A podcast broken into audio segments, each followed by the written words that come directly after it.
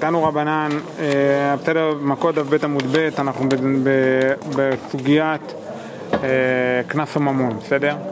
אה, אז ארבעה דברים נאמרו בדין זוממים, אין עוד קנסים בין גרושה ובין חלוצה, זה המשנה שלנו, בסדר?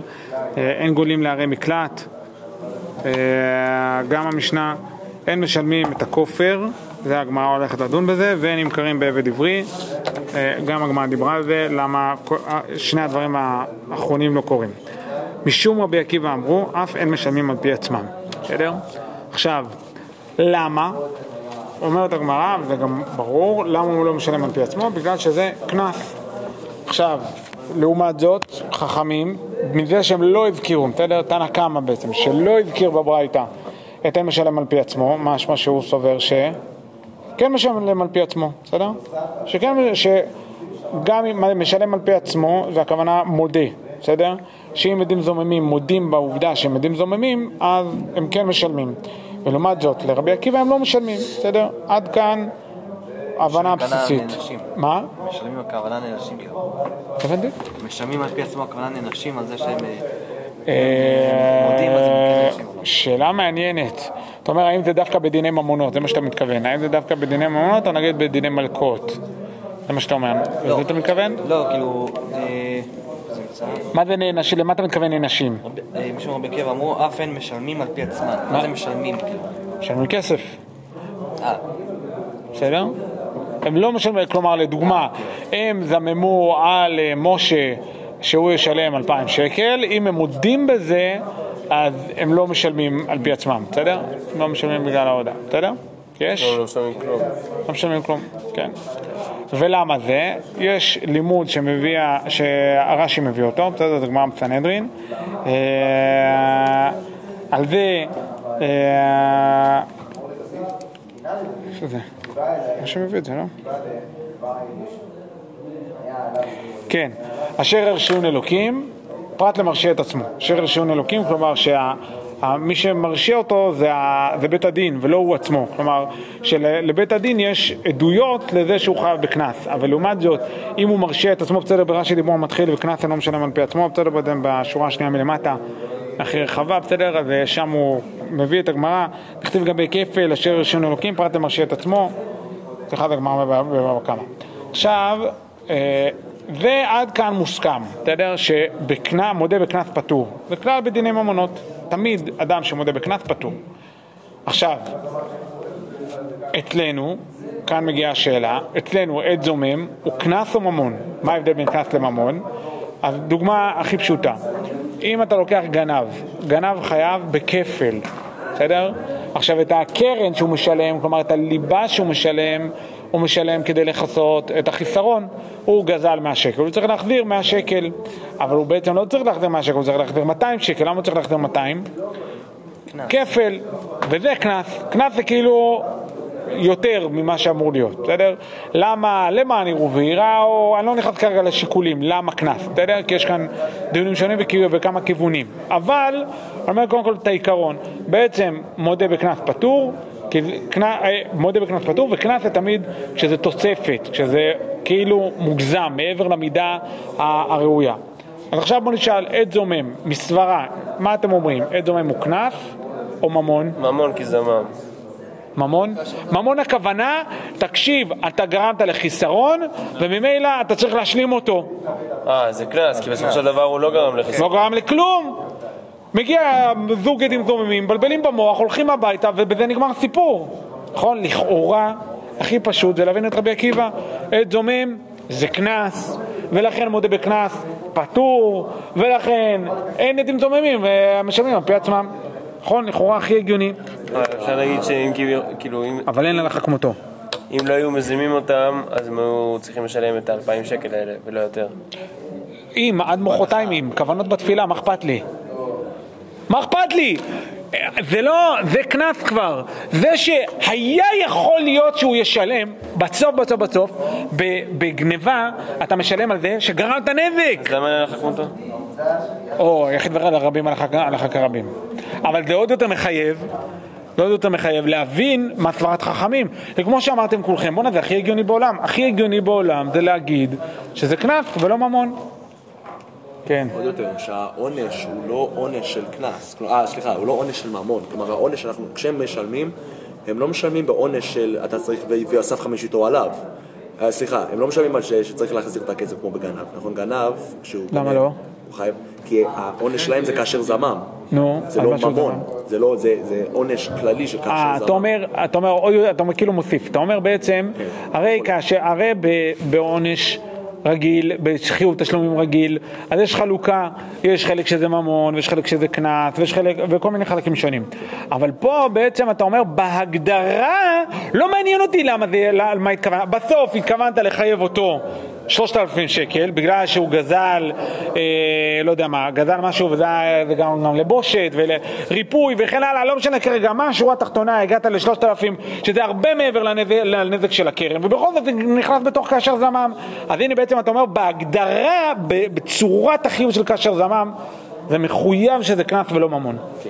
מעולה, אז שכנעתם אותי ברבי עקיבא, עכשיו תשכנעו אותי ההפך. האמת, חשבתי ששמשון התכוון בהתחלה שאולי כאשר זמם, כאילו יש קנס, יש ממון, יש כאשר זמם. אבל בכאשר זמם, זה, כי, בכאשר זמן לפעמים יש ממון, כמו שאנחנו רואים, רציתי לחייב אותו ב-2,000 שקל, אבל לפעמים גם אה, רצית לגרום לו מיתה, אז אתה תמות. האמת שזה יכול ללכת גם... אז מה? לא הבנתי, אז מה אתה בא לומר? כאילו, כאשר זמם, האם כאשר זמם, נכון, באמת, נכנס לפעמים קנס, לפעמים ממון, לפעמים אה, מיתה, או שכאשר זמם זה בפני עצמו, זה שלפעמים יש לו עניין כספי או עניין... אבל מה ש... השאלה היא בסוף האם אתה רואה את כאשר זמם כעונש למען יראו וייראו, שאגב זה משמעות הפסוקים, עונש למען יראו וייראו, ואז זה ממש נשמע כמו קנס, או שלחילופין אתה לא עושה את זה ככה, אלא, זה, אלא יש כאן חיוב ממוני מעיקר הדין. מעיקר הדין אתה באמת זה מה שהוא צריך לעשות. יכול להסתכל על זה ממון. האמת, האמת, איך ממונים? אתה אומר כאילו בסופו של דבר, העדים הזוממים ניסו לעשות נזק, אלפיים שקל נגיד, אז אתה תחייב אותם לשלם אלפיים שקל. אז זה גם ממש כאילו, זה כמו שבגניבה אתה גונב לבן אדם הפסד מסוים, לא, אבל אתה שמת לב להבדל? אתה גורם להפסד מסוים בנזק, אבל פה לא גרמת. הפוך, כאשר זמן ולא כאשר סע, נכון? אז אם גרמת לנזק אתה לא משלם. אז אם לא גרמת לנזק, איך אתה יכול להגיד שזה ממון? אתה מבין את השאלה? כאילו זה נכון מה שאתה אומר, שאתה, כאילו שבמובן מסוים שיש כאן איזה צד דומה, אבל אם זה שיש צד דומה, אתה, כאילו קשה להשוות. בסוף הבן אדם לא פגע. בסדר? אתה מבין את השאלה? האמת שמה ש... איך אתה יכול בכלל להביא לו קנס? כאילו, גם קנס בסוף זה על מעשה שהוא עשה. אולי לא. הוא. גרם, סבבה, ממון זה הוא גרם לנזק, הוא צריך לשלם על הנזק, לא. נכון? אבל קנס, אתה צריך להבין עונש על משהו. לצורך הדוגמה, כן, נכון, על משהו, אבל זה לא חייב להיות דווקא מעשה במלוא מובן המילה. אני עכשיו, משהו. עכשיו בן אדם הלך ברחוב, אתה לא מעניש אותו, נכון? לא. עכשיו בן אדם הלך ברחוב בלי מסכה ב- בשיא זמן קורונה, אתה מעניש אותו או לא מעניש הוא אותו? עשה מעשה, מעניש אותו. שנייה. גם פה זה חוק. לא, מה שאני בא לומר, מה שלהם? העדות שלהם יהיה בעייתית, כאילו אם אם, אה, קרה משהו בפועל. לא אם ביצעו את הדין. נכון, אבל זה מה שאני שואל. אם הם לא גרמו לביצוע דין, למה שהם יקבלו קנס? הם נכון. לא גרמו לשום דבר. אה, ולמען יראו וייראו. אתה יכול לומר את זה ככה. קודם כל, ככה התורה כתבה. תשובה ראשונה. תשובה שנייה, למען יראו וייראו. אתה ממש לא רוצה שעכשיו בית הדין יהיה משהו פרוץ. הרי בית הדין הוא, הוא משהו דרקוני, בסדר? בית הדין, יש לו כוח כמעט אינסופי. אתה עושה בעצם, הורג אנשים, לוקח להם את הכסף, עושה מה שאתה רוצה, בסדר?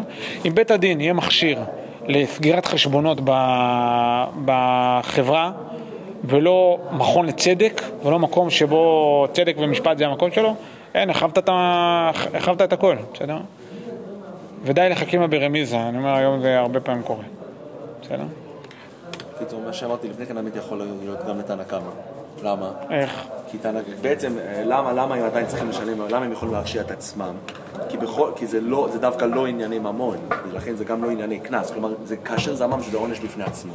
לכן כשהם הולכים לבית דין אחר ומעידים, אנחנו בעצם חייבים כסף כי אנחנו עדים זוממים, כן? ולא שאנחנו חייבים קנס, כן? אלא שאנחנו עדים זוממים, אז הם באים ומעידים לא על עניין, ענייני קנס, אלא הם באים ומעידים על עניין כאשר זמם, ולכן הם חייבים לשלם. אבל אומרת לך הגמרא, ולצורך הדוגמה, גם הרב נחמן וגם רבא, נכון? וגם רבא, שאומרים את האמירה הזאת, לא עשו מעשה, ובכל זאת נהרגים, אז זה נשמע לכאורה קנס. כן, אז מה אם זה- אז מה אם זה עונש אחר? אז אם אתה יוצא מנקודת הנחה שהתשלום שהם צריכים לשלם הוא תשלום ממון, הוא תחת בכלל כותרת של אה, דיני ממונות. אז אתה מתחיל להגיד, טוב, אז הכסף ביד שלו, אנחנו לא מדברים על כסף, אנחנו מדברים על כאשר זמם. אם זה היה מלקות זה היה מלקות, אם זה היה מיטה זה היה מיטה. פה במקרה הזה ספציפי זה כסף, אבל זה נושא אחר. אנחנו לא, נוצ... אה, כאילו, אפשר, לצאת, אפשר לא לצאת מנקודת הנחה שזה דיני ממונות, ובמקום זה יוצא מנקודת, לצאת מנקודת הנחה שזה דיני כאשר זמם. לכן כל העניין של האם הכסף ביד שלו, האם, האם הוא גרם לו חסרון כיס או לא גרם לו חסרון כיס, זה לא משנה. כי הם חייבים כאשר זמם, לקבל כאשר זמם. הבנתי. טוב, אני, אני רגע רוצה לחבר אתכם לאיזשהו משהו אחר, לקחת איזשהו עיקרון ולראות אותו פה, בסדר? יש, אה, עכשיו אה, הגיע אה, ראובן תבע את אה, שמעון על 200 שקל ובית הדין הורה שבאמת שמעון חייב את ה-200 שקל, בסדר?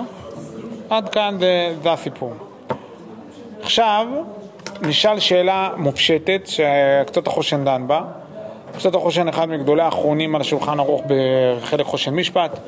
אה, כאילו בכלל, כשבסוגיות בחושן משפט, הקצות, הקצות והנתיבות, שהם שני האחרונים שמתווכחים על השולחן ערוך, הם ממש אה, שתי יסודות מאוד גדולים.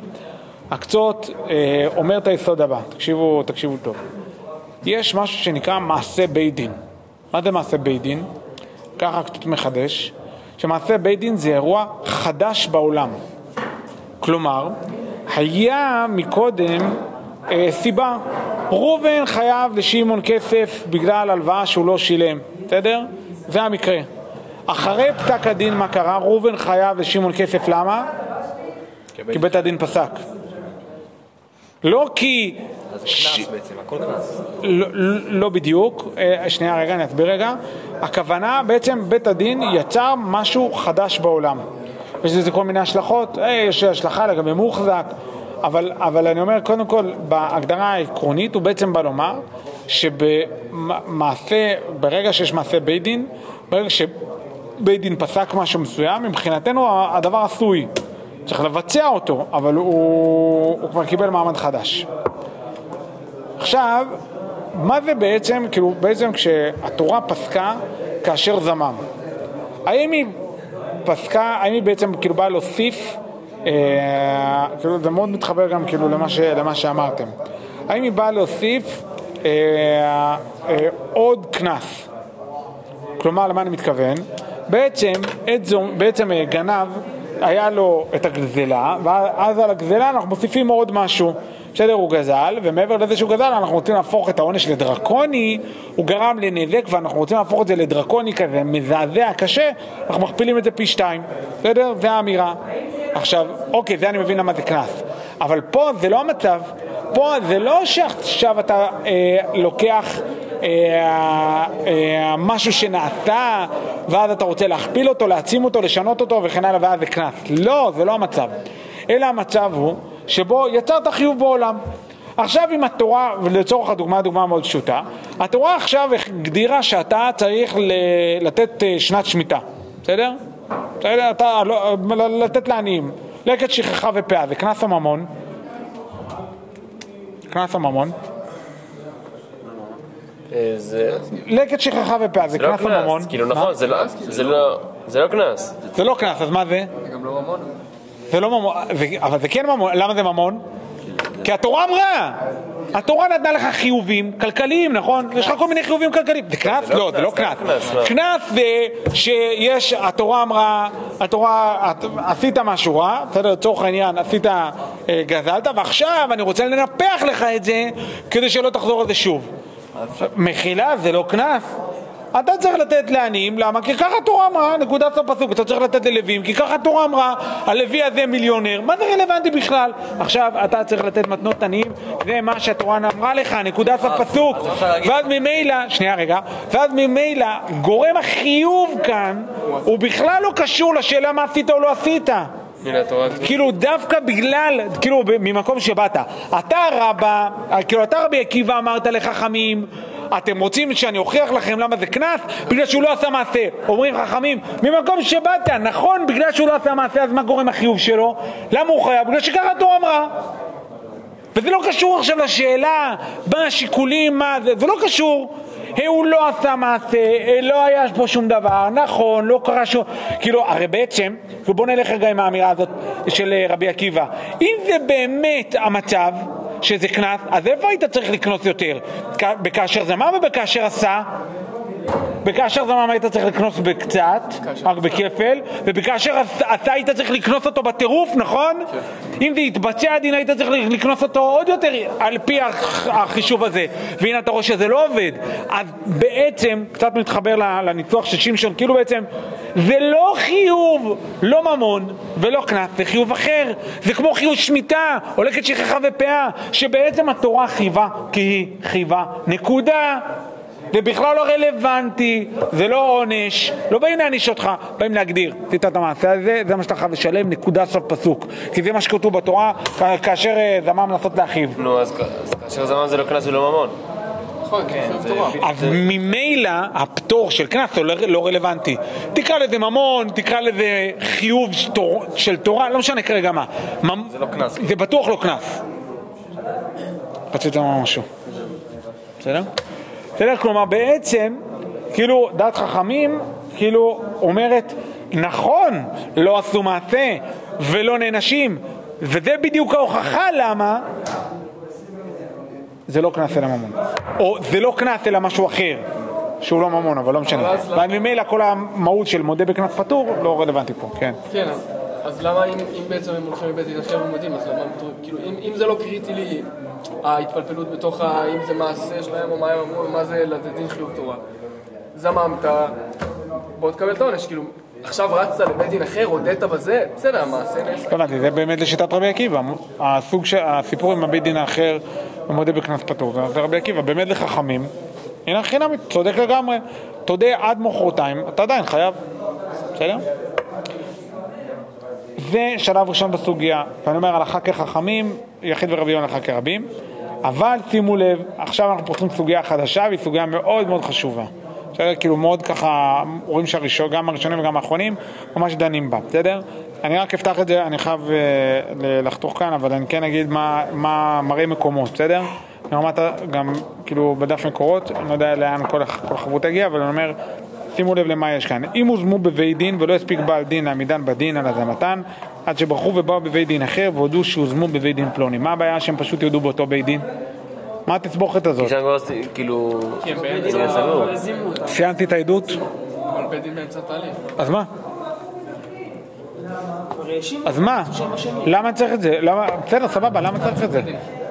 למה אי אפשר להגיד, מתי עדים זוממים נעשים עדים זוממים? זה, זה השאלה. אם אני עכשיו מגיע, כאילו לא אני, הגיעו עדים זוממים, עשו את העדות שלהם, סיימו את העדות ואמרו, טוב, סתם, סליחה, יאללה, זה בצחוקים, לא התכוונו, סתם, בסדר, אמרו ככה, בסדר? למה זה לא, לכאורה זה בדיוק המצב, לא? עד זומם, שהודה, לא? למה אני צריך עכשיו להגיע, בסדר? זו השאלה. עכשיו כמובן רש"י לא אומר סתם, ועד כאן אנחנו נכנסים לכל הראשונים, בסדר? זה בעצם הפתיח לש... לש... לדיון בראשונים, בסדר? טוב. בהצלחה לכולם. טוב, אז ככה, דווקא מתוך המקום שבו אה, אנחנו נמצאים או לקראת צבא או תוך כדי צבא, אה, אה, אני חושב שטוב להיזכר בנקודת מוצא שלא תמיד ברורה. הרבה פעמים התחושה היא שאנחנו אה, נמצאים במקום שבו, שכשאנחנו נמצאים בבית המדרש זה הרבה בזכות, אה, הרבה בשבילי. אה, הרבה פעמים אה, גם כשמדברים על המכינה, על מה המטרות שלי במכינה, למה הגעתי לפה, מה ההישגים שהשגתי, זה הרבה פעמים ברמה הפרטית. כאילו עד היום אה, הייתי ככה, עכשיו אני אחרת. כאילו, ופחות השיח, ובצדק, אה, ויש בזה מן הצדק לפחות, זה פחות השאלה הלאומית, מה אני תורם פה למדינה, כאילו איפה התרומה למדינה נמצאת.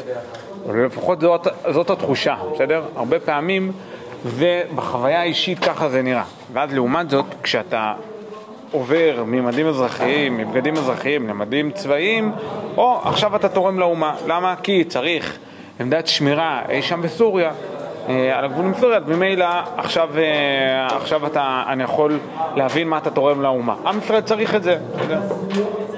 ואז בלי לשים לב, אנחנו מפספסים, אני חושב משהו שהוא הוא פספוס גם ברמת הזמן בלימוד במכינה, ולא רק בזמן בלימוד במכינה, גם, ב, גם ואולי בעיקר דווקא תוך כדי השירות הצבאי. פעם, אני, אני אפתח בסיפור שאני זוכר, זוכר כאילו שהוא הוא ככה היה לי אה, זה. הגיעה מישהי, לא מכירה לו תורה, לא מצוות, לא שום דבר. הייתי, לא זוכר, שיעור ג', ד', לא זוכר, משהו כזה. אה, בישיבה, ואז אה, שואלת אותי מה, מה עושים שם בישיבה. אה, לא לומדים תורה, זה, אוקיי, מה, במה זה זה, אז הסברתי ככה בגדול, ואז היא עשה לי, טוב, מה, וזה מעניין אותך כאילו, כל הדברים האלה? אמרתי, "כי- כי- כנראה, כאילו אם אני הקדשתי לזה כמה שנים מהחיים שלי וזה מה שאני עושה יומם ולילה, כנראה זה כן מעניין אותי. טוב, ומה מה, מה עושים עם זה אחר כך? אמרתי לה, לא עושים עם זה, כאילו לא עושים עם זה משהו, זה לא תואר, אתה לומד את זה בגלל שזה חשוב. טוב, כל אחד עם התחביבים שלו, אני אוהבת לצייר, יש לי חברה שאוהבת לעשות כושר, אני מבינה שאתה, זה הקטע שלך ללמוד טקסטים בארמית, בסדר? אה, כאילו אתם מבינים כמה היא מחבבת את זה מהשיח ואז אומרת לי, וזה זה המשפט כאילו שתפס אותי תקשיב, אבל זה מאוד חשוב לעשות גם דברים למען החברה כאילו, בוא, בוא קצת תתנדב איזה פעם בשבוע תעשה איזה משהו בשביל אחרים, לא רק בשביל עצמך ואני זוכר שזה כבר שבר אותי. זה כאילו עד עכשיו עם הציניות וזה ועם העקיצות הגלויות או הנסתרות יכולתי זה, אבל זה, דפ- גברת, לא הבנת, לא הבנת, לא הבנת את האירוע. ונקודת המוצא הרבה פעמים בעצם כאילו מפרידה בין עולם התורה לבין התרומה למען עם ישראל, בכלל יציאה מאזור הנוחות שלי למען אחרים, כאילו הרבה פעמים זה איזה מין משהו מנותק. כי בסוף בלימוד תורה אתה מאוד שקוע בעצמך וגם אתה מאוד רואה את זה על עצמך, בסדר? אתה, אתה רואה, דברים משתנים, אתה משתנה, אתה נעשה יותר ויותר עדין, יותר ויותר אה, מתחשב, כלומר משהו כאן, איזשהו תהליך קורה וממילא אתה גם יכול אה, לראות אותו עליך. ו...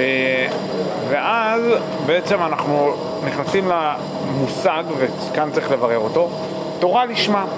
האם זה שאני עכשיו אה, לומד יותר תורה, האם זה תורה לשמה? האם זה, אם אני עושה את זה למען עם ישראל, האם זה תורה לשמה? או, או מה זה בעצם, כאילו מה המטרות של התורה? הרי מה זה לשמה? בעצם ההגדרה לשמה אתה בעצם אומר זו, זה המטרה של התורה, כאילו אתה, אתה והמטרה שלך ומטרות התורה הם ביחד. אדם שמחליט ללמוד תורה כי אה, שפות שמיות עתיקות מעניינות אותו, יש כאלו, הוא רוצה ללמוד, אה, לא יודע מה, גמרא, כי להשוות לארמית אה, פרסית או משהו בסגנון הזה. סבבה, שיהנה, זה לא, זה לא, אין קשר בין זה לבין המגמות של התורה. לתורה יש מגמות אחרות, בסדר? עכשיו, ואז ממילא כאן בוא נשאל, אני עכשיו שלומד תורה, בסך הכל חווה את זה דרך, הפריזמה המאוד מאוד מאוד אישית שלי. אז, אז זה מחובר לתורה או שזה קצת כזה בצד, בשוליים, בסדר? ואם זה בשול... ואיפה עם ישראל בתוך זה, בסדר? אם כן או לא. על הרקע הזה, אמ, הרב זצ"ל בפרק השני באורות התורה פותח בתורה לשמה, בסדר? הוא אומר תורה לשמה לשם התורה, ואז שלוש פסקאות שעוסקות בזה לשם התורה, כלומר עצם הלימוד תורה, הקדוש ברוך הוא רוצה שחוכמתו תתגלה בעולם הזה וככה זה, וזה מתגלה דרך התורה, וזה שאתה עכשיו לומד תורה בשביל שיהיה תורת השם בעולם, בשביל שיהיה חוכמת השם בעולם, זה לימוד תורה לשמה. זה אני לא רוצה לעסוק בזה הפעם, הפעם אני רוצה לעסוק דווקא בצד השני. וכאן שימו לב לאמירה, זו אמירה מאוד מאוד מאוד חשובה, ואני חושב שמהותית צריך להעמיק בה, בסדר? אז בואו נראה, פסקה ד', בסדר? אומר הרב זצ"ל, אחד מהדרכים של עסק התורה לשמה הוא להעשיר את כנסת ישראל בכוחות רוחניים גדולים. פרק ב', אה סליחה אמרתי ג', פרק ב', פסקה ד'. אחד מהדרכים של עסק התורה לשמה הוא להעשיר את כנסת ישראל בכוחות רוחניים גדולים. וכל מה שמתרבה, אור התורה, ועימה חיבתה וכבודה בלב אחד מישראל, הרי הכוח היסודי של האומה מתחזק ומתאמץ. והנשמה הפרטית של זה האיש, הפועל ברכה כללית זו, היא מצד עצמה גם כן מתגדלת ומתהדרת, משתלמת ומתפארת בענפים רבים ורעננים. רגע, אני רוצה לעצור בשביל... אה, בואו רגע נבין במה מדובר. חלק מלימוד תורה לשמה זה העובדה שאדם כאן בשביל עם ישראל. כלומר, אה, אם אה, רגע, נכון, שביל ישראל או בשביל ישראל, זה פה. זה שביל ישראל. כלומר, כשאתה בא לעשות משהו למען האומה, אה, יש רמות שונות. עכשיו אתה מסוגל לתת אה, מתנה, ל... עכשיו אתה מסוגל לתת מתנה לאשתך. נפלא, אתה יכול לתת לה עט כי בדיוק היא צריכה לכתוב משהו, ואתה יכול לתת לה אה, אהבה. שזה מתנה בסדר גודל אחר. וברור לכולנו שעט תמיד הולך לאיבוד, תמיד פחות חשוב, תמיד איכשהו, אה, ובמיוחד אם זה עט של המכינה, נכון? או עט של הצבא, נכון? איכשהו, לא יודע איך זה קורה, נכון? מחלקים מתים, ואז הם, אה, ויש לך חבילה של 200, תוך שלוש דקות הם נעלמים, פשוט לא קיימים, נכון? אז נתת עט, זה מתנה נחמדה, לא יותר מזה. אבל, אבל אם נתת אהבה, זה משהו שנשאר לעד, חזק, עוצמתי. מה אנחנו נותנים לעם ישראל? הרבה פעמים כשאתה בא להגיד, מה אני, אני עכשיו בן אדם שחי בדור לאומי כזה, ועם ישראל עובר כל מיני אתגרים אה, לאומיים, האדם הממוצע, פחות או יותר, אני אגיד מה זה, שירות צבאי, שם הוא תורם למדינה, זה אחד. שתיים, יכול להיות גם איזו התנדבות כזו או אחרת ברמות שונות, יכול להיות התנדבות שבועית, יכול להיות שהוא לקח על עצמו איזה פרויקט, יכול להיות שהוא היה שליח איפשהו, יכול להיות כל מיני דוגמאות כאלו ואחרות, אבל בסוף זה פיקים וחוזרים לחיים הפרטיים. אבל פה לעומת זאת הרב זצ"ל אומר, לא, לימוד תורה לשמה זה מתנה אדירה לכנסת ישראל. כלומר, וכאן מגיעה איזושהי תובנה עמוקה. אנחנו כאן, אנחנו חלק מעם ישראל, זה לא אוסף אנשים שנמצאים כאן, לא יודע מה, כי, לא יודע, ברחנו מ... מ... מהשואה, ברחנו מכל מיני מקומות, והנה אופציה הגענו לפה. יש כאן איזשהו סיפור, יש אתוס, יש משהו חזק, עוצמתי, שקשה ל... לפעמים להגיד אותו במילים, שמחזיק כבר אלפי שנים. שלא רק מחזיק אלא גם פורח אלפי שנים, שהוא נס מהלך. אנחנו חלק מהתופעה המדהימה הזאת שנקראת כנסת ישראל. ולכנסת ישראל, כן, אני מסוגל לתת את השלוש שנים שבהם אני עומד על המשמר ומגן על גבולות המדינה. נכון, אני מסוגל לתת את זה, אבל זה רק משהו אחד קטן. משמעותי ענק, אבל זה להגן על הגוף של האומה. האם צריך להגן על הגוף של האומה? ברור שכן. אבל מה בין זה לבין להגן על הנשמה של האומה? אם נתת סוודר לאשתך, בסדר? או נתת לה תרופה, זה יפה, זה חשוב, ברור שאתה צריך. זה לא נתון לדיון, אבל, אבל מי זו אשתך? אשתך זה רק לדאוג שהיא קיימת? זה רק לדאוג שהיא נושמת, שיש לה דופק? לא, אלא יש הרבה יותר מזה. אז אם אתה מחיה את הנשמה שלה, זה משהו אחר לחלוטין. זה רמה אחרת לחלוטין.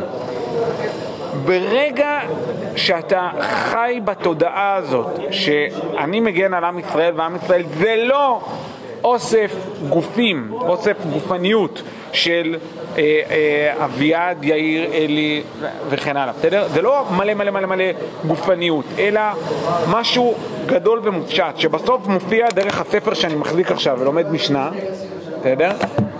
אם אני לא מבין את זה, אז בסוף השירות, גם השירות הצבאי שלי הוא שירות שבמהותו הוא גופני. אני מגן, בוא נהיה רגע ציניים, על זה שהאלו בתל אביב ישתו קפוצ'ינו. אספרסו. ועל זה אני מגן. טוב, זה קצת ציני. אני עושה את המשמרת שלי והוא יעשה את המשמרת שלו. בסדר, אין בעיה. אבל בסוף זה גוף מגן על גוף. זה מה שזה. או שלחילופין, לא, לא, לא, לא הבנת. זה לא ההוא ששואל, מה זה קשור עכשיו לאספרסו קפוצ'ינו? איך הגענו בכלל לנושא הזה? בכלל לדיון. אני עכשיו, בכל החיים שלי, שותף בדבר הענק הזה שנקרא כנסת ישראל. בסדר? והדבר הענק הזה, איך, איפה זה מתבטא? זה כל פעם שאני פותח עכשיו לימוד תורה, כל פעם שאני פותח משהו בתורה, אני מעשיר את כנסת ישראל בכוחות רוחניים גדולים. כלומר, אני מייצר מצב שבו יש עוצמה של רוח בעם ישראל. העוצמה של הרוח שנמצאת בי הולכת וגדלה בכל עם ישראל. כי אם אני עכשיו יותר רוחני, אז, אז, אז אנחנו קשורים אחד לשני. אז אתה קצת יותר רוחני, ואתה קצת יותר רוחני, ואתה... כי אני יותר, אז כולנו יותר. בקצת, בסדר? אבל, אבל בסוף זה, זה מעגל שמשפיע על כולם. ואז ברגע שאני לוקח את עולם התורה לתוך מקום מאוד רציני, לוקח והולך ומתפתח בזה וגדל בזה, אז אני מעצים את כל עם ישראל. ואז פתאום שימו לב מה זה יוצר. זה לא רק שהלימוד תורה שלי זה חובה לאומית, אלא גם החובות הגופניות הלאומיות שלי נהיות ממקום אחר לגמרי. אני לא עושה את זה רק בגלל שזה חוק גיוס חובה, ולא רק בגלל שעכשיו זה המשמרת של... אלא בגלל שבעצם אני זכיתי להגן על היצירה המופלאה הזאת, שבסוף מתבטאת באחד מהביטויים שלה זה התנ"ך, אבל בכלל כל הספרים, אבל לא הספרים כספר, אלא, כ, אלא כעוצמת חיים, כל העוצמת החיים המדהימה הזאת של כנסת ישראל, על זה אני מגן עכשיו. איפה זה מתבטא? לקחתי עכשיו ספר, פתחתי. ולא רק שאני, איזה יופי, אני גם חייל וגם דוס. אני גם חייל, עושה את התפקיד שלי כמו שצריך, וגם בשבת, אני, יש לי קצת זמן אני פותח ספר, או בשעת ת"ש, כי אני אלוף בעולם, מצליח איכשהו לשמור על ריכוז, בשעת ת"ש אני גם אה, לומד טיפה. לא, זה לא שילוב של שני דברים, אלא זה בעצם להבין מה זה עם ישראל. וככל, וכל מה שמתרבה אור התורה, ככל שבי יש יותר תורה, ועימה חיבתה וכבודה, וככל שאני מעריך יותר תורה, ולומד, ומתלהב מהתורה, בסדר? בלב כל אחד מישראל, שימו לב בפנים, בלב אחד מישראל, ככל שאני יותר מתלהב מתורה, מה קורה? מה קורה לעם ישראל באותו רגע? הרי הכוח היסודי של האומה מתחזק ומתאמץ. אתה מוסיף עוד אה, אה, אנרגיה, בסדר? כאילו לצורך העניין, מה ההבדל בין, כאילו כמו אה, מטען אה, מהיר ומטען אה, מעפן משנת תרפפו, בסדר? אתה יכול לבוא עם אה, מטען עם עמנואלה כזה ואיכשהו ל... להכניס טיפה חשמל, בסדר? אבל כשאתה מגיע, כשאתה במקום לעשות עוד איזה שני סיבובים בעמנואלה, אם במקום זה אתה פשוט מחליף את המטען במטען גדול יותר, אז יש כאן עוצמה של חיים שגדלה ו... ומובילה אחר כך. אם אצלך בלב חיבת התורה, אהבת התורה, הקשר לתורה הולך וגדל, אז ממילא האימפקט, ההשפעה של זה על כולם הולכת וגדלה. עם ישראל, פתאום הליבה שלו, כמות האנרגיה שנמצאת בו, הולכת וגדלה. כלומר, אתה למדת יותר תורה, אתה יותר אוהב תורה, עכשיו, לחייל בקצה, שאפילו לא מכיר אותך, לחייל שבקצה, יש יותר כוח להילחם. לכלכלן שצריך להתאמץ טוב כדי למצוא פתרונות לכלכלה לתמיכה של הכלכלה הישראלית, יש יותר אה, רעיונות. ל, אה, ל, לכל מי שעוסקים בצורכי ציבור באמונה אם זה אנשי ציבור או, או אנשי מינהל, לא משנה כרגע באיזה תפקיד, אבל יש לה, עכשיו יש להם יותר כוחות, כי כל זה בסוף השלכה של מה כמות האנרגיה שיש לך, בסדר? אחד מהדברים שהרבה פעמים כאילו, שתובנה שיצא לעולם להבין את זה לאט לאט עם השנים, זה שהרבה פעמים כאילו בגלל המוכוונות לפרודוקטיביות, לכמה אתה מייצר יותר תוצרים, לא שמים לב שבסוף אנחנו, אנחנו בני אדם. ואז לוקח זמן להבין שלדוגמה צריך יום מנוחה. כשאנחנו עשינו יום מנוחה, כולם צחקו עלינו, כשאנחנו עשינו יום שבת, כולם צחקו עלינו. בסדר? לא, יש טקסטים כאלו שהרומאים ממש מריצים בדיחות עלינו עם ישראל, על זה שעשינו, על זה ששביעית מהשבוע אנחנו שורפים. בסדר? ו... אבל מה? בסוף הרומאים עשו גם כמונו. הנה, יום ראשון, למה הם עשו את זה? כי הם הבינו שבסוף אנחנו בני אדם, אנחנו לא מכונות. ובני אדם הם בני אדם. וממילא אתה צריך את הזמן הזה לנפש, לרוגע, למשפחה, וככה אתה מייצר יותר פרודוקטיביות. ועכשיו לקחו את העיקרון הזה, גם זה לוקח תהליך וזה לאט לאט, אבל גם בכל מיני חברות פתאום הבינו שאתה צריך להשקיע בשמחה של העובדים שלך. סתם תבוא אליהם באמצע היום, תגיד להם וואלה, שיחקת אותה איזה יופי. וזה מחקר, כאילו בבדיקה, לא רק אמירה כללית, בדקו, זה מייצר יותר פרודוקטיביות. זה מייצר בסוף תוצר שבו העובד שלך עובד יותר טוב. אתה אומר, מה, זה שהחמאתי לו? כן, זה שהחמאת לו. למה? כי זה לנפש. וברגע שהנפש גדלה, ברגע שההזדהות עם המקום, והשמחה בעבודה, וה- והשמחה במי שאתה, והביטחון במה שאתה עושה, ברגע שהוא גדל, אז בסוף גם בקצה, גם בדברים הכי קטנים זה מתבטא. ככל שכנסת ישראל יותר בטוחה בעצמה, ככל שעם ישראל יותר שלם בעצמו, יותר עוצמתי, יותר בטוח בדרך, אז שזה בכלל דברים של בית מדרש, שזה בכלל עמוק עמוק בלב, עמוק בתורה, עמוק ב... ככה, אז בסוף מה שזה מתבטא, זה מתבטא בהכי עולם הזה. זה מתבטא בעובדה שבהתיישבות, וזה מתבטא בביטחון, וזה מתבטא במערכות הציבוריות, זה מתבטא בכל דבר, בהתנדבויות, בכל דבר שרלוונטי בחיים הציבוריים, בסוף זה מתבטא בזה. למה? כי בנפש אתה שלם. מי ששבור בנפש, כשהנפש חלשה, שום דבר לא הולך, שום דבר לא קם. וכשאתה לא מאמין בדרך, וכשאתה לא, לא שלם במה שיש, אז עזוב, תן לי את כל האמצעים, תן לי את כל העושר, אבל כל זמן שאין שמחה אמיתית ואין התלהבות במה שבמקום שלך, הכל קורס. ואז יוצא שהמתנה הכי גדולה שאפשר לתת לעם ישראל זה דווקא לימוד תורה. בדיוק הפוך ממה שאנחנו לרוב תופסים. כאילו שהשירות הלאומי שלנו זה השירות הצבאי. והעובדה שאנחנו במכינה זה כי אני בא לכאן לתהליך אישי, כאילו תן לי את ההזדמנות להתפתח ולגדול. לא, זה הפוך. לא בגלל שהשירות הצבאי הוא לא שירות לאומי, ברור שהוא כן, אבל זה שירות לאומי לגוף הלאומי.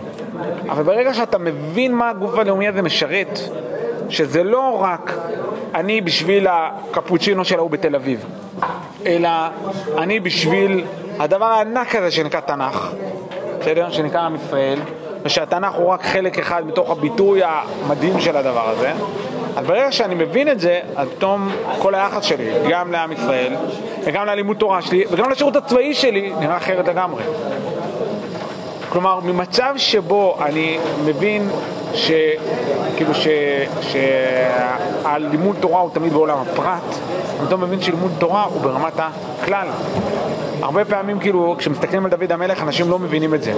יש אה, פרק תהילים שלם, שהוא שיר מלחמה, שיר מלחמה של, אה, שיר מלחמה דתי, בסדר? ארדוף אויביי ואשיגם ולא אשוב עוד כלותם, אמחצם, אתחנם כעפר דק, לא אשוב, ו, וכן הלאה. וככה דוד המלך כאילו מתאר בהמון עוצמה צבאית, אה, המון כאילו גבורה לאומית, מתאר משהו בתוך ספר תהילים, בסדר? זה ספר של קודש, של קדושה. עכשיו אתה שואל רגע, מה הקשר? כאילו זה לכאורה לערבב משהו מין שלו במינו. מה הקשר?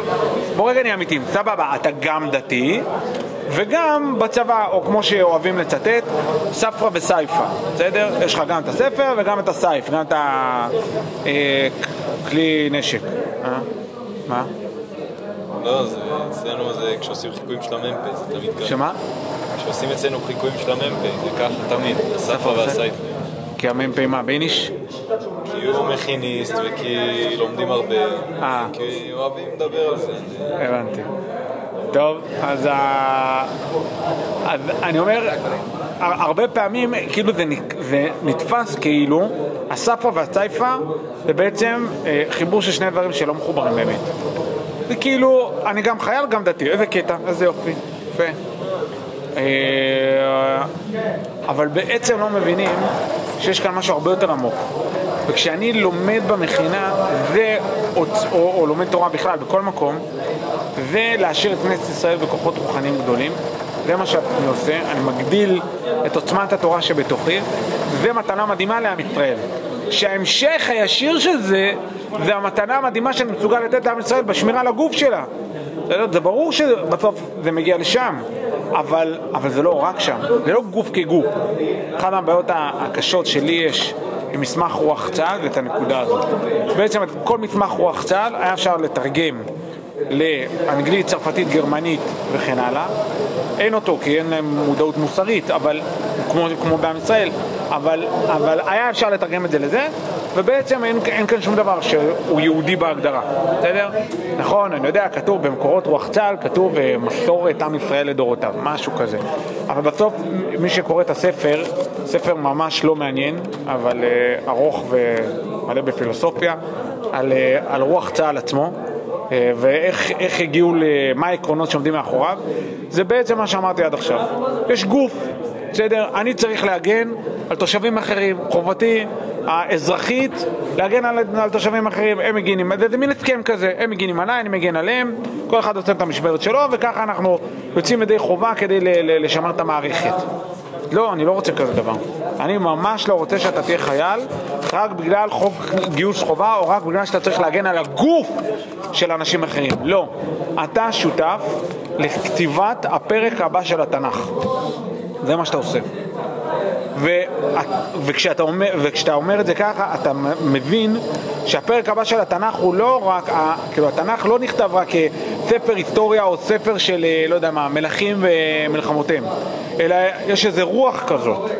ואתה, מה שאתה עושה כחייל וגם כיהודי, פשוט, שיושב ולומד תורה, מה שאתה עושה זה, אתה בעצם שותף לזה, לרוח הגדולה הזאת, לבניית הרוח הגדולה.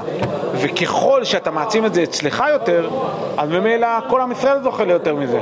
כאילו, יש יותר ויותר כוחות לאומיים, כוחות עשירים בעם ישראל, אה, שיוכלו לתת, אה, לתת אה, עוצמה.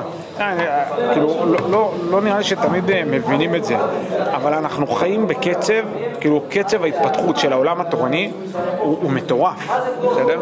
כאילו, סתם, קחו רגע את החבר'ה, המחזורים הקיימים שההורים שלהם למדו פה. חלק מהם, תראו את ההבדל בין זה לבין זה, זה כולה אבא ובן. האבא למד פה במחזור ד' כשהמכינה הייתה בין, אה, לא יודע מה, ארבעת המכינות הראשונות. אני אומר, היו עד אז, אה, נגיד מחזור ד', היה אותנו, אה, עלי, עצמונה כמה שנה אחרינו, יתיר גם, משהו כזה, בסדר? אה, כולה ארבע מכינות, כמה ישיבות היו? לא הרבה, בסדר? היום אנחנו מדברים על סביב ה-100 ו-120 בערך מוסדות על תיכוניים של אה, תורה, של תורה פרופר. עכשיו עם אלפי תלמידים, לא אחד, לא שתיים, לא רק עם אלפי תלמידים, עם גם אלפי, עם, עם עשרות גוונים שונים. שהמכינה הזו מדגישה יותר את הצד הזה, והמכ- והישיבה הזאת מדגישה יותר את הצד הזה. ו... ועכשיו, זה לא, רק, זה לא רק ברמת הלימוד, אלא יש לזה גם כל מיני השלכות. סתם לדוגמה, לא לפני כל כך הרבה זמן, אבל כשאני הייתי נער, לא היה מוזיקה יהודית.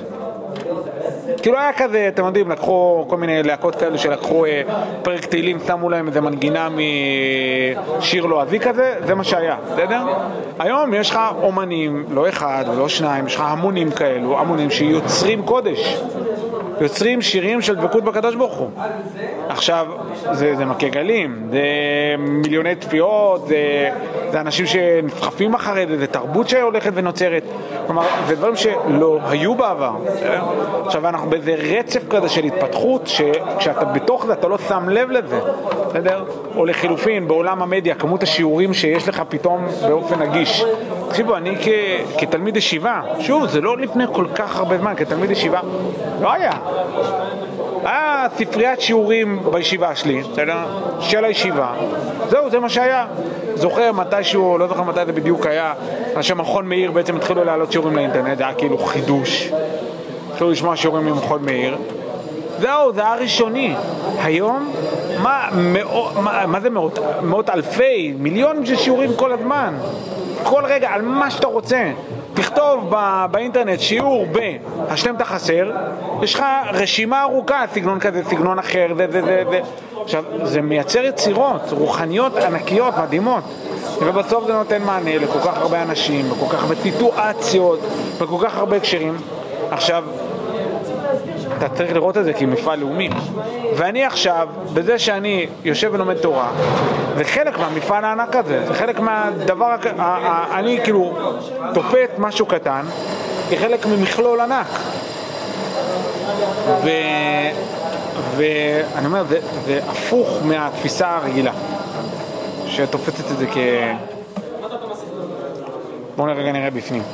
הנשמה הפרטית של זה האיש, שימו לב, עכשיו אנחנו שוב חוזרים לפרט, והנשמה הפרטית של זה האיש, הפועל ברכה כללית זו, היא מצד עצמה גם כן מתגדלת ומתהדרת, משתלמת ומתפארת בענפים רבים ורעננים. ומשלחת שורשים רבים ואדירים, ומשתרשת על ידה בשורשי עץ החיים האמיתיים, שכפי טהרתה וגבורתה תכיר ותחוש את עומק נועם טעמם הטוב של החיים המאושרים הללו. וחיכך כהן הטוב, הולך דודי למישרים דובר שפתי ישנים. כאן מגיע הרב זצ"ל ונוגע בנקודה אחת מהסוגיות העומק ש, של תורת הרב, יחסי כלל ופרט. אחרי שהרב בר- העמיק ובירר את העובדה שהפרט תורם לכלל, כאן מגיע, מגיע הרב ומדי- ומחדד את זה ואומר גם בעצם בכל התהליך הזה גם הפרט קורה לו משהו מדהים. כלומר, וזה משהו שאנחנו חווים באופן אישי, שהנשמה הפרטית היא גם כן מתגדלת ומתהדרת, בסדר? רק אה, לשחזר, בסדר? יום הורים, כול- כולנו חווינו את זה. יום הורים זה בדיוק הדוגמה הזאת, בסדר? הורים שפעם ראשונה רואים את, ה, בן שלהם מסכם מאמר שהוא כתב, אה, או בכלל, כאילו, בסיטואציה הזאת של דבר תורה שהוא אומר מולם, ו- והלם. ולא רק הלם כאירוע חד פעמי, אלא כאירוע שהוא ביטוי לכל התהליך הגדול, ופתאום... אה, זה פתאום אה, משהו שכל כך מעצים את, את כמה הנשמה הפרטית, מה היא עברה, מה היא חוותה. וכאן בעצם קורה דבר מדהים, בעצם זה שאני תורם לכלל, זה גם מזכך אותי. פתאום אני נהיה יותר גדול ויותר אה, טהור ויותר מדויק, כלומר זה לא רק שאני תורם לכנסת ישראל, אלא, אלא גם מעצם התהליך הזה אני נהיה יותר, אה, יותר בזה. יש איזה אה, משל של הרב ליכטנשטיין, זכר, צדיק לברכה, שתמיד שאל אותו, הרב אני לומד ושוכח כל דבר, אז מה זה שווה כל הלימוד שלי? אמר לו משל, לצינור שנקי למחצה לשליש ולרביע. אה, ואתה מזרים בו מים נקיים. אז נכון, זה נכנס מצד אחד ויוצא מצד שני, אבל מה קורה לצינור? הוא נהיה נקי יותר. זה בדיוק מה שקורה לנו. אנחנו, אנחנו הולכים ומטהרים, למרות שכאילו התורה עוברת דרכנו, אנחנו תורמים לכלל, לכלל אבל, אבל זה זה שזה, או, כאילו מגלגלים זכות על ידי זכאי. זה מזכך אותי, אני נהיה יותר זכאי בזה שהזכות הזאת נעשית על ידי. אה, אגב, מה הקשר לפסוק? וחיכך כן, הטוב הולך דודי למישרים, דובב שפתי ישנים. מה הקשר לזה? מה הקשר לפסוק?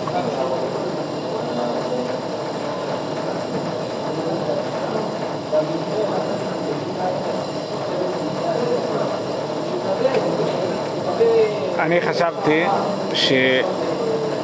אה, מה זה דובב שפתי ישנים? מי הישן? מי ישן? זה ישן, זה לא ישנים. האנשים, הפרט. גם וגם, זה בדיוק הנקודה. כאילו, בעצם דובב שפתי ישנים זה כאילו להגיד, הרי, הרי הגמרא דורשת על דובב שפתי ישנים זה שאם אתה אומר דבר בשם אומרו, כאילו אם אתה אומר משהו בשם תלמיד חכם, אז שפת- שפתותיו דו- דובבות בקבר, כאילו הוא, בעצם הוא מדבר את זה בקבר. עכשיו, מה זה בעצם בא לומר? אני עכשיו לומד את דברי הרב זצ"ל, הרב זצ"ל לומד את, את כאילו, איתי, עכשיו. בסדר? כאילו אנחנו לומדים כאן ביחד. זה בעצם זה התהליך שאנחנו עוברים אל מול כנסת ישראל בזמן שאנחנו לומדים תורה. אני עכשיו לומד תורה, מי לומד תורה עכשיו? אבישי שרבט או עם ישראל ואבישי שרבט? בסדר? הבנתם? זה- זה עולם אחר. זה לא אני תקוע בשעת ת"ש, עייף גמור וקבעתי לעצמי משנה יומית, אז יאללה, אני אעשה את החובה היומית שלי ויאללה בוא, בוא, בוא נתקפל למיטה. לא, זה אתה עכשיו עושה את החובה היומית שלך, אתה, חברותה, עם עם ישראל כולו, בסדר? אחי, אתה מאחר לחברותה, שלוש דקות, אברהם אבינו מחכה לך, הוא לא. כאילו, זה לא, אתה לא פה לבד. אברהם, יצחק, יעקב, משה, אהרון, דוד, יוסף, כל אלו מחכים לך כדי שתפתח את הספר ותלמד איתם ביחד. מה אחי, מה אתה מבריז? מה, מה יש? מה קרה? אתה עייף, נו מה, מה, מה, מה הסיפור? מה... כלומר, דורב צוותי ישנים בעצם בא לומר, כולנו ישנים. ואיך אנחנו עושים את זה? מאירים אחד את השני. אני לומד תורה שמאיר את כנסת ישראל, שמעצימה, שהכוחות שלה הולכים ומתגל, ומתגלים ומתעצמים, שממילא זה מאיר אותי, שממילא אני מאיר... וככה, בסדר? אנחנו... הדרך להעיר זה כל הזמן לעשות איזה מין מעגל כזה. שאלות, התייחסויות, משהו. בעצם לבוא ולהגיד למישהו, תבוא למכינה, שתבוא לישיבה, או תבוא ל- ללמוד, אה, אתה תתפתח, אתה תהפוך להיות קצין, אתה תבוא, אה, לא יודע מה, זה קצת אה, לעבוד עליו, כאילו. למה לעבוד עליו? לא, זה לא, סליחה, זה לא לעבוד עליו, אולי אפילו לעבוד על עצמנו. שמה? שאתה לא אומר לו בוא תעשה, בוא, בוא תתרום לעם ישראל ו... ועל הדרך תתפתח, אתה אומר לו בוא, התורה מפתחת אותך, זה מה שהיא עושה. נכון. ובאמת... להתמקד על הצד, הזה, זה לא אתה המטרה. צודק, אתה צודק, יש כאן באמת בעיה, זו בעיה נכונה מאוד, שנוצרה כתוצאה מ- מהכרח, לא מהכרח, אבל כתוצאה מאילוצים, שבדור שהשיח הלאומי כמעט פסה, כמעט לא רלוונטי, ולעומת זאת השיח הפרטי מאוד מאוד מאוד מאוד התעצם. לצערנו מה שקרה זה שעולם התורה, אני אומר, ואני גם לוקח על זה אחריות אישית, וגם, ובכללה גם אנחנו, אה, יצאנו מאיזון, זה מאוד קשה, מאוד קשה לשמור על האיזון של האמירה, אתה לא פה בשביל התהליך האישי שלך, אתה פה בשביל התהליך שלך, שהוא בשביל שעם ישראל כולו. ונכון, יש צד מסוים שזה לא, שזה לא, שקשה להדגיש את זה. זה נכון שבתחילת הדרך קשה לומר את זה, אנשים לא מספיק תופסים את זה, אבל אני מסכים איתך לגמרי, האמירה היא מאוד נכונה. כן, יש כאן פער. ולמה הפער הזה נוצר? אני אומר, לך 30-40 שנה אחורה, זה לא היה. למה? כי השיח הלאומי באופן טבעי היה מאוד חזק. באמת עניין אנשים. ממש הטריד אותם ארץ ישראל, ומה קורה לאומה, ומה קורה עם העלייה. זה זה היה עמוק בשיח. יש לזה גם מחירים. אני לא שם את ה... אני אומר ספציפית לגבי נושא התרומה הלאומית והעיסוק ב- בלאומיות. אה, זה היה משהו מאוד חשוב, ולעומת זאת היום, נכון, זה הרבה פחות. היום, סינדרום אה, 8200, בסדר? אדם הגיע ל... לא 8200 יחידה מעולה, בסדר? אני לא בא לדבר על היחידה. אבל התופעה היא תופעה כזאת שבעצם אנשים אומרים, רגע, אני עכשיו שורף שלוש שנים מהחיים שלי, למה אני צריך את זה? אם אני הולך ל-8200, אז סבבה, אני מרוויח אחר כך מקצוע. בסדר? מה זה מרוויח אחר כך? תוך כדי אני כבר מרוויח מקצוע, כי כבר הצעות עבודה מגיעות אליי תוך כדי 8200. אבל, אבל בעצם למה אני צריך לרוץ בג'בלאות? מה אני צריך עם פטיש חמש לדפוק על אה, זחל"ם? מה? מה? טיפול לפני תנועה, למה אני צריך לספוג את זה ב-4 בבוקר, 3 בבוקר? מה, מה עשיתי? מה עשיתי רע למישהו? בסדר? תן לי, אל תסתכל עליו, גם אתה שם עוד רגע, מה אתה... תן לי בנחת לשבת במשרד, לרכוש מקצוע, זה טוב לי, ובסדר, בעיקרון זה על מדהים. ולכן אחוז הגיוס לקרבי כל הזמן בתהליך ירידה, לצערנו המאוד מאוד רב, כל הזמן בתהליך ירידה. ואז האמירה שלא סיירת או ניירת זו תופעה רחבה. ואשכרה אנשים, ואז עוד קורה דבר נורא שבעיניי, כאילו, כמו תופעת 8200 זה, וזה רק בצורה אחרת. כל קבוצות הכושר קרבי, אדרנלין וכן הלאה, לא בכלל אומרים, האמירה היא בכלל לא, הנה בוא תתעמת בשביל עם ישראל, אלא הגשמה עצמית, רוצה להיות בשייטת? שנייה רגע, קח את הסיכה, תדמיין את עצמך בשייטת, תדמיין את עצמך ב... לא יודע מה, הנה אני אעזור לך להגיע לשם. פתאום, אפילו המקומות שאתה הכי תורם, הכי מוציא מעצמך, אתה לא תורם, אתה לא לאחרים. בעצם המגמה היא לעצמך. אני לא יודע אם זה נכון, אבל אמרו לי, שני טייסים, שאסור להגיד באף אחד מהמבדקים וכן הלאה, שאתה בא לתרום בקורס טיס. שאתה בא בשביל עם ישראל. אני לא יודע, אני לא יודע אם זה... כאילו, למה? כי לא מאמינים לך. טוב, זה יסביר. אתה אומר, אתה... מה? זה יסביר למה אני פה. למה מה? למה הוא פה? למה אתה פה. כן, ולא אה, שם. לא שם, יכול להיות. יכול להיות, שכאילו, כי לא מאמינים לך. אל תבלבל לי במוח, אתה פה בשביל עם ישראל, יאללה, סע, סע. לא נכון, אתה לא פה זה בשביל עם תלוי ישראל, איפה, אתה בא נגיד, בשביל אני יודע השמיים. שאצלנו, כל- הקצינים שדיברתי איתם באמת, אצלנו ב- בקרבי בשריון, בין אם זה בגדוד שלנו או לא, המפקדים לא יודעים להגיד את זה, המפקדים כן יודעים להגיד שהם לא סובלים מאנשים שבאים ממניע פרטי.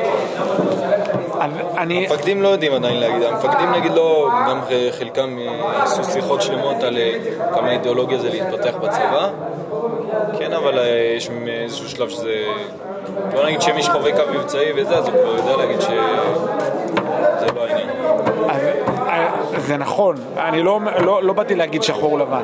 המציאות היא מאוד מורכבת, וגם בתוך המצב הזה של סינדרום 8200, אנחנו נמצאים במ- במקום שעדיין יש לנו אה, כאילו מאות אלפי אנשים שכל מחזור גיוס מתגייסים לצבא מתוך רצון להתגייס ולתת ולתרום. נקודה, זה לא... אבל, אבל במגמת שחיקה. אנחנו, אני, ב- אני זוכר, מוצאי אה, מלחמת לבנון השנייה, בסדר? הייתי אז, אה, קיצור, מוצאי מלחמת לבנון השנייה, אחוז הגיוס לקרבי היה 82. אכ"א הפסיקו לפרסם את זה לפני 3-4 שנים. אתם יודעים למה? כי זה ירד מתחת ל-60 ומשהו אחוז. זה אומר שיש לך סביבה רק חצי מהאנשים שרוצים ללכת לקרבי. חברים, צבא זה לא אכ"א, צבא זה לא מודיעין. כל אלו תומכים את הלחימה. ברור שצריך אכ"א, ברור שצריך מודיעין, ברור שצריך אספקה, ברור. אבל כל זה תומך את הלחימה. ולכן הצבא מגדיר את זה, זה תומך לחימה. והיום, בשיא החוצפה, שזה פשוט לא ייאמן, סליחה, בוא תשווה את הזכויות. אתה, אה, אסור שיהיה, יש כל מיני אמירות כאלו, אסור שיהיה תג לוחם, אה, לוחם חוד, אה, לא זוכר איך זה נקרא, הדבר החדש הזה שהמציאו בצבא. חוד. לוחם חוד? אה, לוחם חוד, הסימן הזה עם זית, כל פעם ממציאים סיכה אחרת. שנגיד יש כאלה שיש להם פה דרגות ירוקות. כן, הדרגות. אה, או שההשוואה תהיה, שתהיה השוואה במשכורת ואלף ואחת דברים. וכל מיני דברים שמאפיינים כאילו את ההבדלה שהצבא עושה בין לוחמים לבין תומכים, שרוצים לשחוק אותם, מתוך התפיסה הזאת. עכשיו, אני לא אומר, גם תומך לחימה משקיע המון מאמץ וצריך לעשות את זה במסירות נפש, צריך לעשות את זה בעבודה טובה ובסוף הצבא, כן, צריך אספקה כמו שצריך ובזמן וברמה גבוהה. לא מוריד בכהוא זה את הערך של מערך התומך לחימה שהוא כמעט 90% מהצבא. אבל אסור לשכוח מה, מה, מטר, מה המטרות. אסור לשכוח שאנחנו פה בשביל עם ישראל. אסור לשחוק את זה. אני אומר, אנחנו מאוד מאוד מאוד מתמודדים עם התופעה הזאת. שאלה בנושא הזה. יש קטע, לא יודע אם זה היה בשריון, שאחרי שיוצאים, פיקוד קצונה וזה, רוב הדתיים, זה כאילו בדוק בכל זה, הדתיים אוהבים מאוד לפקד אה, דווקא בהכשרות, ורוב, ובקווים המבצעיים בקושי מגיעים מפקדים אה, דתיים. דוגמה, בפלוגה הממוצעת, מכל הסגל הפיקודי, כולל מ"פ, כולל הכל, יש בדרך כלל שלושה דתיים בגג. והדתיים מעדיפים להישאר ב... בהכשרות. זה... אני לא יודע, זה יכול להיות גם בגלל משהו אחר. אה, דתיים נשואים. בשלב הזה מ"פים הם נשואים. לא מ"פים, אני מדבר משלב המ"פ, שבסדר, הם נשואים, עד שלב המטה, כאילו. אני לא יודע להסביר את זה. שאלה טובה. שאלה טובה. אני לא יודע לומר. לא יודע לומר למה. אבל אני אגיד דבר מאוד פשוט. אנחנו מתמודדים בקרב מאוד קשה, גם בצבא, אבל אני אומר גם בתוך המכינה, וזה נכון, בשילוב בין כלל לפרט. ויצאנו מאיזון לחלוטין. השאלה היא פרטית. כאילו הדיון הוא כל הזמן, סבבה והכל, מה זה תורם לי? איפה זה מפתח אותי? במקום לשאול, אתה לא הדיון, אתה לא האירוע בכלל. אתה בא להיות חלק מדבר גדול. זה גם מפתח אותך, אבל זה רק חלק ב'. חלק ראשון, אתה לא, אתה לא האירוע, אתה לא המטרה. והרבה מהשינויים שהצבא עבר, והצבא עבר שינויים מאוד גדולים, סביב זה, בעבר הייתה מטרה שיהיה לך נשירה בפלוגת מסלול. שיהיה לך 50% נשירה. למה? כי זה אומר שאתה קשוח. אם יש לך 50% נשירה בפלוגת מסלול, וואלה, אתה מפקד מעולה. כי לא, אתה לא מרחם עליהם. היום 50% נשירה, מה זה 50%? 30% נשירה זה, זה כשל. בסדר? ורמטכ"ל, שאחר כך היה שר ביטחון, הגדיר, נל- נלחמים על כל לוחם. לפעמים אלה זה משנה את כל ההתנהלות. ההתנהלות היא אחרת. והיום, כמה, עכשיו אני לא, לא מקדש כל מיני טקסים אכזריים כאלו ואחרים שהיו בצבא ושלפעמים עוד, עוד עדיין קיימים. אבל יש צד מסוים שאתה צריך לדעת זה לא מעניין אותי מה נעים לך או לא נעים לך, מה טוב לך לא טוב לך, לא רלוונטי בכלל. אתה פה בשביל להתגייס לעם ישראל, אתה בא לתת, זהו, נגמר הסיפור. כאילו, א- איך הגענו למצב שבו יש ועד הורים לפלוגה? כאילו, מה... חבר'ה, מי אתם? מה אתם שתתבכיינו על זה שלא יודע מה? לא, ו- לא, לא באמת, אני אומר את זה, אבל... אני אומר, יש סיפורים כאלה, יש איזה... עצם זה שיש איום אמיתי בכרמלה, בצבא, זה איום אמיתי. אני ארים טלפון לכרמלה, וזה מפחיד. כי ברגע שכרמלה מתערבת, זה מגיע, מה זה למח"ט? לרמטכ"ל זה מגיע.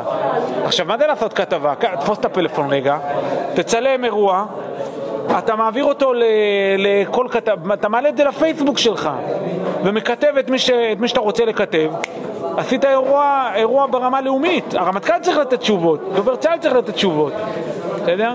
עכשיו זה מייצר כוח לא פרופורציונלי אצל החייל. שב, שב, שב, שב, אחי, מה, מה, מה, מה, מה, מה אתה, מי, מי, אמורים לעשות לך קשה, כן, החיים שלך, בטח בטירונות, אבל גם אחר כך לא אמורים להיות קלים. האוכל זבל, מה אכפת לך? מה זה משנה? זה לא רלוונטי. סבבה, תנסה לפתור, לא עבד, תאכל את זה, זה מה יש. וזו אמירה שהיום לא נאמרת בכלל, מפחדים להגיד אותה. תקשיב, צריך להתחשב.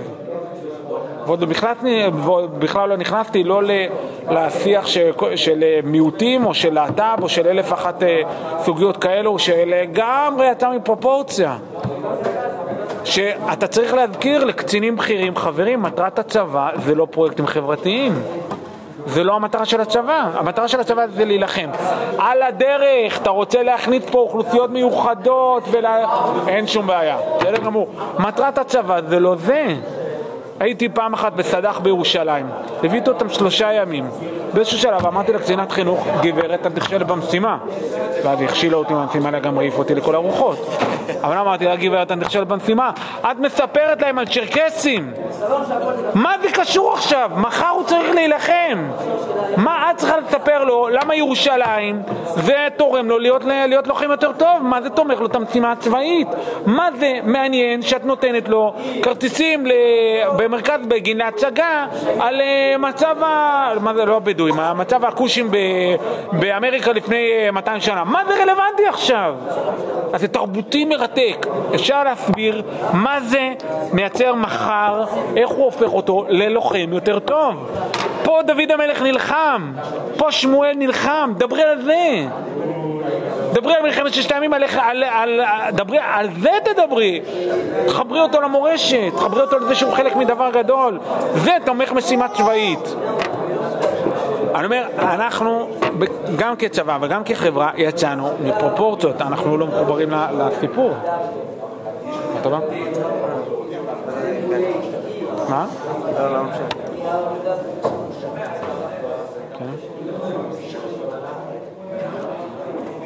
אני רגע, רק, רק לסיכום, אנחנו ב, בהשוואה הרבה פעמים בתוך, במשימות הלאומיות אנחנו לא שמים לימוד תורה, ושלא בצדק, בלי להבין שבעצם לימוד תורה זה המשימה הלאומית. לא בכאילו, לא כסיסמה, זה משימה לאומית. יש עוד משימות לאומיות, ובתוכם גם, ובתוכם גם צבא, ובתוכם גם התיישבות, ובתוכם גם אה, המערכות הציבוריות, ובתוכם גם כלכלה, יש הרבה משימות לאומיות. אבל לימוד תורה זה הליבה, כי זה בסוף הנשמה. ברגע שהנשמה עובדת, ברגע שהנשמה מתפקדת, ברגע שבטוחים בדרך, ברגע שצמחים בדרך, כל הפרטים של אחר כך הם מופעם לאור זה, הם המשך של זה, הם פיתוח של זה. אבל קודם כל אתה צריך את הליבה. בהצלחה לכולם בעבודת הקודש. תודה רבה.